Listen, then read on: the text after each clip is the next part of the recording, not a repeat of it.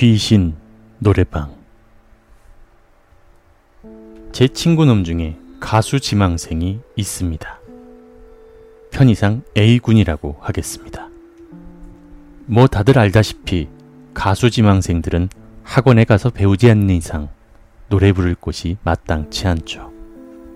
방음 시설이 많지 않으니까요. 그렇다고 매일 노래방에 가자니 돈도 장난이 아니고. 그래서 그놈은 항상 입에 달고 사는 말이 있었는데, 아, 하루 종일 노래 부르고 싶다. 였습니다.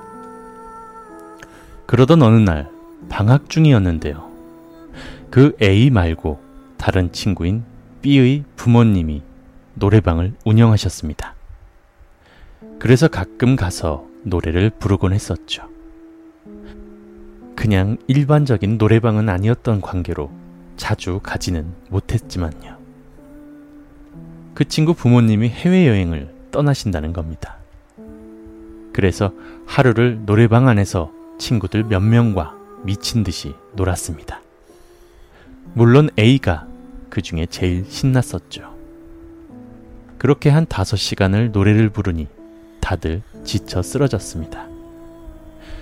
A는 확실히 목이 좋아서 그런지 쌩쌩했었습니다.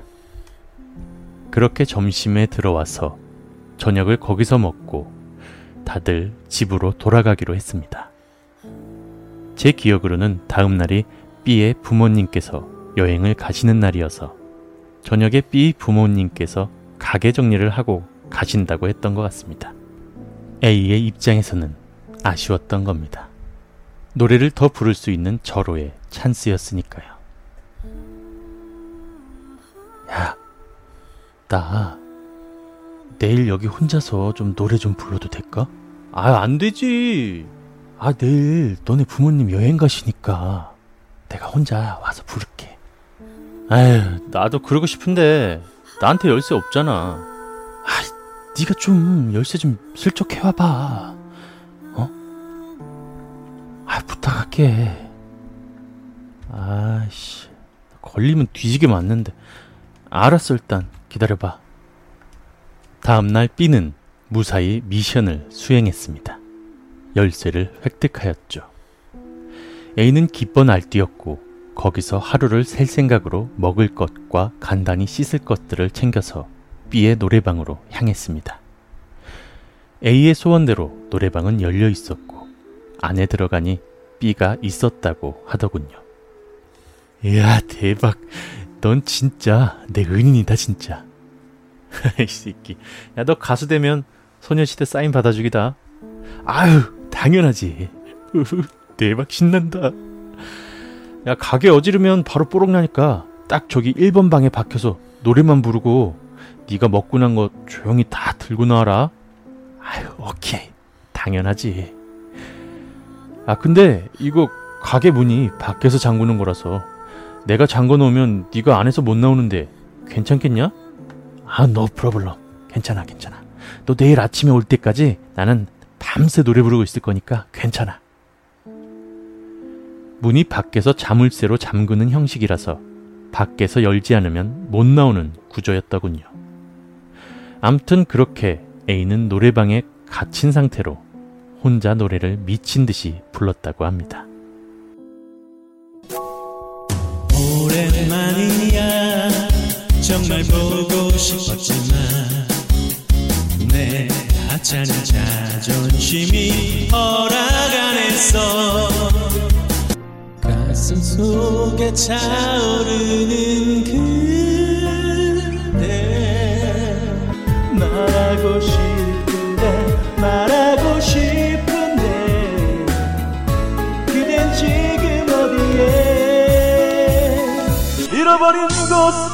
대하여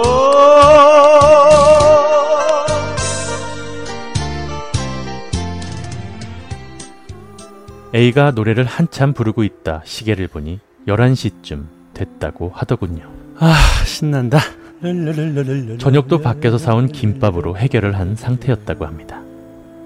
11시쯤 되니 배도 좀 고프고 해서 컵라면을 하나 먹을 생각으로 물을 받아놓고 앉아 있었는데 문자가 오더랍니다.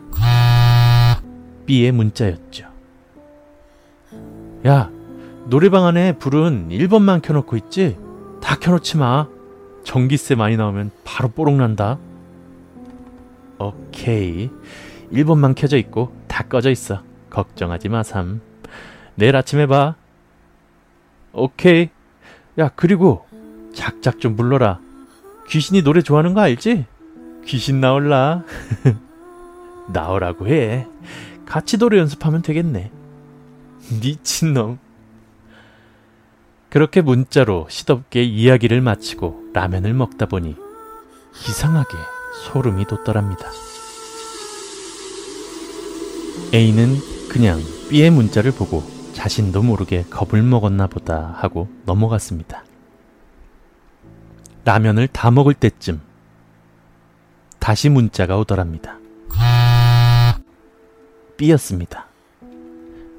문자의 내용은 나가 이 두 글자 A는 속으로 이 자식이 날 겁주려고 별짓을 다 하네 하며 웃어 넘겼답니다. 라면을 먹고 다시 노래를 부르기 시작했을 때 그때도 뭔지 모르게 계속 소름이 돋더라고 하더군요.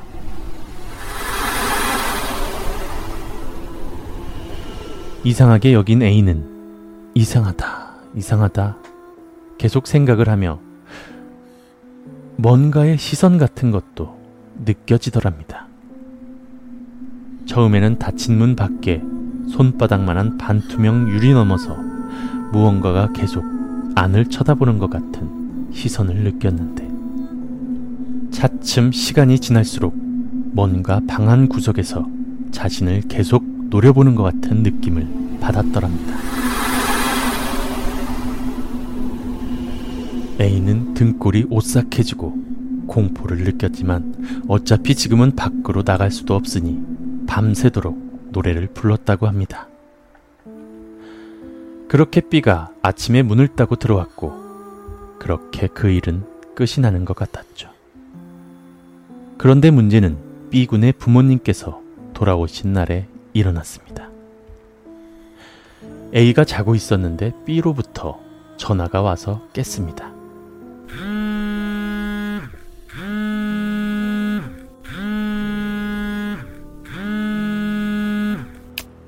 어, 어, 웬일이야. 음. 설마 뽀록 났냐? 야,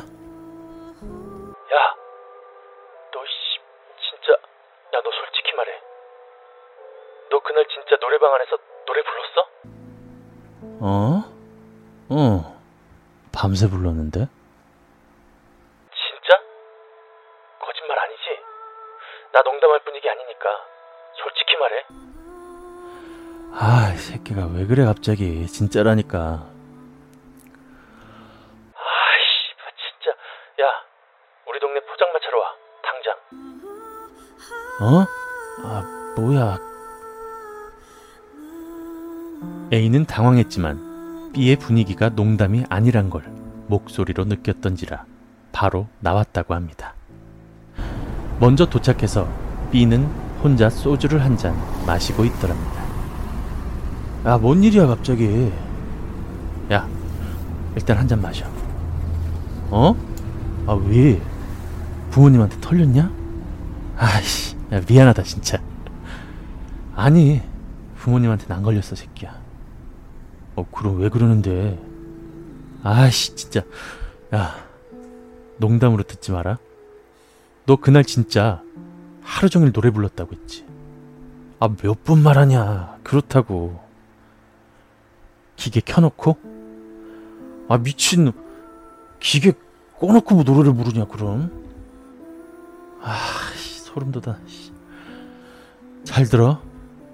오늘, 우리 엄마한테 들었는데, 엄마가 가게 정리할 때, 차단기 다 내려놓고 나왔대. 혹시 누전 사고라도 날까봐. 아이씨. 내가 직접 가게 가서 확인했는데, 차단기 내려가 있더라고. 너는 불도 안 들어오는 노래방에서 하루 종일 밤새 뭐 한 거야?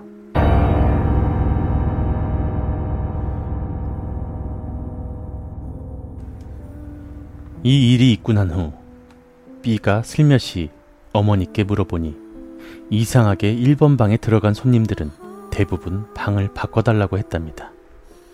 손님들의 말로는 소름이 계속 돋고 이상한 시선도 느껴지고 노래 반주 속에 이상한 목소리도 들렸다고 하네요. 그리고 A가 B에게 이 이야기를 듣고 나서 번뜩 떠오른 생각이 있더랍니다. 마지막에 B가 보냈던 나가라는 문자. 이틀 전의 문자였지만 B가 보낸 다른 문자는 모두 다 있었지만 나가라고 보낸 문자는 없었답니다. B도 역시 그런 문자를 보낸 적이 없다며 정색하며 이야기를 했더랍니다.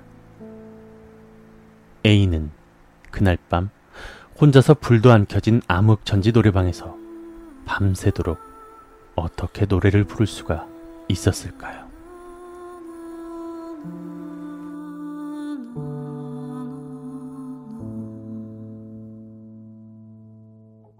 음.